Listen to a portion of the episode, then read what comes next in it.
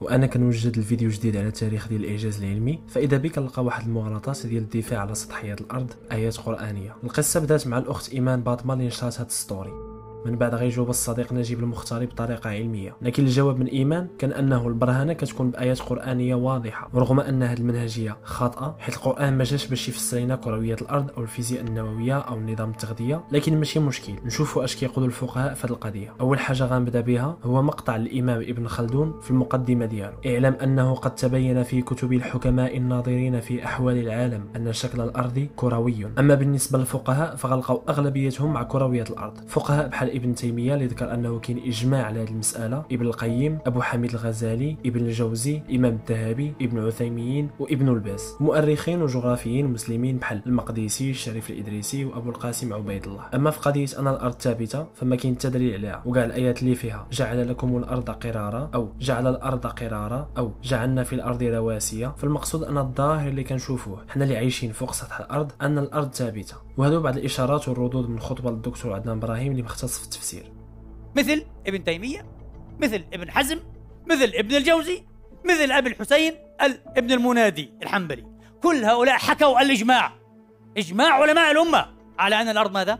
مكورة لا يعرف يقول ابن حزم لا يعرف عن أحد ممن ينسب إلى الإمامة بالعلم في هذه الملة أو في هذه الأمة ولا كلمة في إنكار كروية الأرض. كلهم يقررونها. يقول ابن حزم كل علماء اللي يقول. للأسف هذه المقاربة اللي كتحاول تجمع بين العلم والدين كان عليها جدل كبير لعقود من الزمن. لهذا غندخلوا في الموضوع ديالنا. تاريخ الإعجاز العلمي. في 2017 بان واحد البرنامج جديد اللي سميتو There is no clash لا تعارض. البرنامج كيعرض حلقات حول نظريات علمية بحال التطور الثقوب السوداء والنسبيه ديال إينشتاين واللي كتقدمو مذيعه أجنبية سميتها كلير فورستر المقاطع انتشرت بشكل كبير أكثر من النسخة العربية اللي داروها نفس الناس مع عمرو خالد. وهذا طبعا كيرجع اللغة الإنجليزية لأنها أكثر انتشارا. والمذيعه الأجنبية اللي كتزيد من مصداقية البرنامج. لكن اللي خصك تعرف أن المذيعه باقا كتقدم في البرنامج إلى اليوم وهي براسها ما دخلاتش الاسلام بكل بساطة لانها مذيعه كتخلص على خدمتها. وغدا إلا جاو عندها البوذيين وقالوا لها غنخلصوك ودايرين نفس الحاجة فراه غديرها البرنامج فيه كمية هائلة من الأغلاط والخلط في المفاهيم العلمية وفي نفس الوقت كم كبير من الأغلاط في التفسير ديال الآيات وتطويع على تفاسير علمية واخا تكون هاد الآية ما عندهاش أصلا علاقة بالتفسير. طبعا البرنامج ردوا عليه بزاف ديال الناس بحال الداعية جون فونتاين والعالم المتخصص في نظرية المجال الكمي والنظرية النسبية باسيل الطائي ونخرج عن المقصود في آيات القرآن وخاصة عندما يقدم برنامج مثل هذا باللغة الإنجليزية وينتشر آه، الفيديوهات والمقاطع انتشار النار في الهشيم كما يقال. هذا للأسف مؤسف لأنه تسطيح لثقافة الناس. الجدل حول موضوع الإعجاز العلمي ماشي جديد في ثقافتنا بل كيرجع لتاريخه الأكثر من قرن من الزمن. واللي قليل كيعرفوا الناس هو أن ظاهرة الإعجاز العلمي موجودة في أديان أخرى بحال المسيحية والهندوسية. كتب الفيدا تختصر لنا كل الحقيقة. عند الشك في أي موضوع أو مسألة نرجع إليها لاستيضاح ما نريد. ونحصل حتما على الجواب المطلوب. جميع يعرفون أننا نحن من ابتكرنا الرياضيات. كانت تسمى هندسة. أول حاجة خصنا نعرفوا قبل ما نبدأو هو أن الناس لمدة طويلة كانت كتعتقد باللي اللي كينتقد الإعجاز العلمي فراه كينتقد الدين. ولكن القرآن لا يفسر بأقوال الناس والنظريات الحديثة. لا يفسر القرآن بذلك. ولهذا غنلقاو ناس فقهاء وعلماء طبيعة مسلمين معاصرين كينكروا هذه الظاهرة. لكن تأتي تقول لي إعجاز علمي ما معنى إعجاز علمي؟ أن القرآن قبل 1400 و40 سنة تقريبا أخبر بالشيء الفلاني. الآن العلم جاء وكشف عن هذا. هذا ليس إعجازا.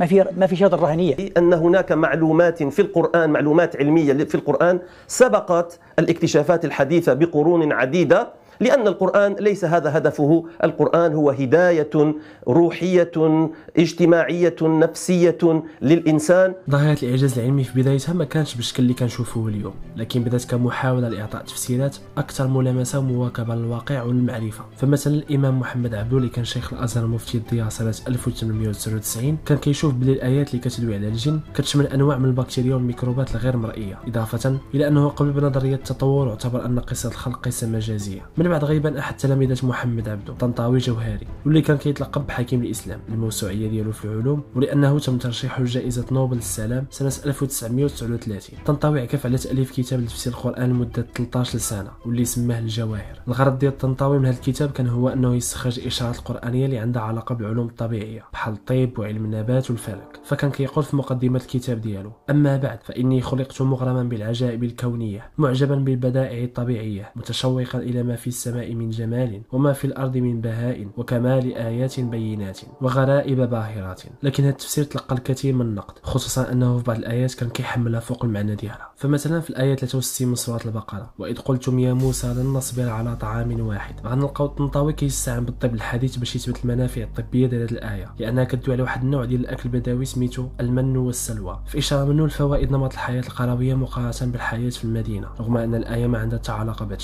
لكن هنا وفي نفس غنلقاو الإمام الأزهري محمد شلتوت كينتقد أي محاولة إلصاق نظرية علمية بالقرآن. فكيقول مثلا لسنا نستبعد إذا راجت عند الناس في يوم نظرية داروين مثلا أن يأتي إلينا مفسر من هؤلاء المفسرين الحديثين فيقول أن نظرية داروين قد قال بها القرآن الكريم منذ مئات السنين. وقال عاوتاني إن هذه النظرة للقرآن خاطئة من غير شك.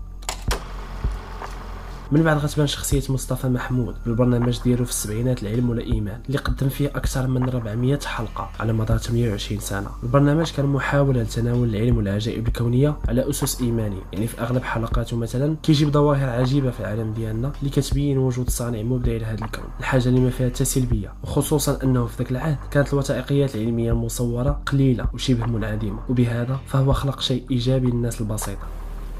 هي طلعت المنشار وبعدين تشوفوا بقى هتنضفوا إزاي. شوفوا بتنضفوا إزاي.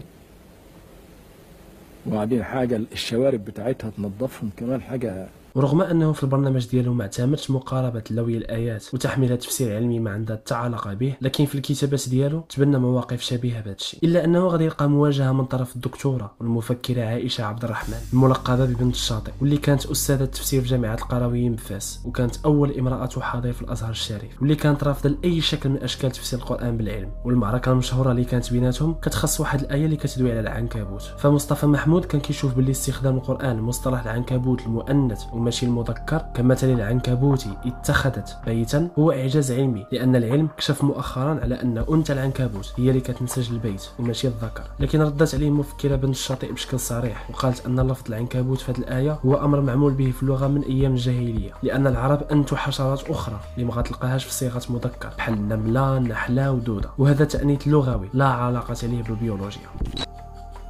أما اليوم في عصرنا فإحنا كنعيشوا ظاهره الإعجاز العلمي الحقيقية اللي مليئه بالاخطاء اللغوية والعلمية. واللي البطل ديالها هو زغلول النجار اللي مختص في الجيولوجيا وماشي تفسير القرآن كما كيعتقدوا الناس. دكتور زغلول. الدكتور زغلول فيما نعلم عنه أنه كان مختصا بالجيولوجيا بس يعمل شغلات وحركات عجيبة. كقوله بأن وكالة الفضاء الأمريكية اكتشفت أن القمر قد انفلق نصفين أو انشق نصفين.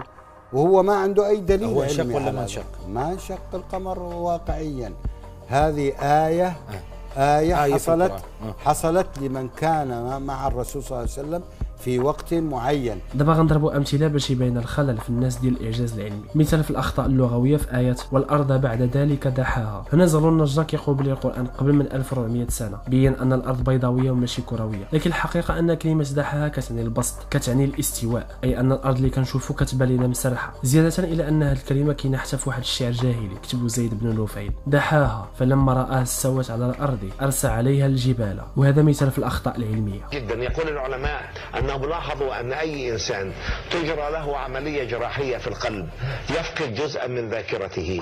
فادركوا أن القلب وعاء للذاكره خطأ. العضو المسؤول في الجسم على الذاكرة هو الدماغ. وكل منطقة منه مسؤولة على وظيفة أو نوع معين من الذاكرة. فمثلا اكتشفنا أهمية الحصي بالنسبة للذاكرة. ملي كنا كنستأصلوا هذا العضو في غرفة العمليات وكنلاحظوا باللي المرضى من بعد ما كيبقاوش قادرين أنهم يكونوا ذكريات جديدة. يعني مثلا كيكون عاقل على سميتو سميت ولادو. لكن إلا قلت ليه باللي كورونا وباء بدأ من مدينة ووهان فملي غدوز خمسة دقائق وغتعاود تسولو غتلقاه نسى هذه المعلومة كما أنه مع تقدم التكنولوجيا ولينا كنستعنوا حتى بالتصوير العصبي للدماغ باش نكتشفوا مناطق أخرى عندها علاقة بالذاكرة. للأسف كانت اجيال على قدها مبني ايمانها على قصص الاعجاز العلمي الخاطئة. وللاسف كاين معاهد ومؤتمرات وميزانيات كبيرة كتخصص الاعجاز العلمي وبحال الشخص اللي كيضل ينشر في صور السعادة على مواقع التواصل الاجتماعي الشيء اللي كيدل على فقر للسعادة في الحقيقة. فإلحاح هاد الناس على ربط الدين بالعلم كيدل على فقر في الدين وفي العلم.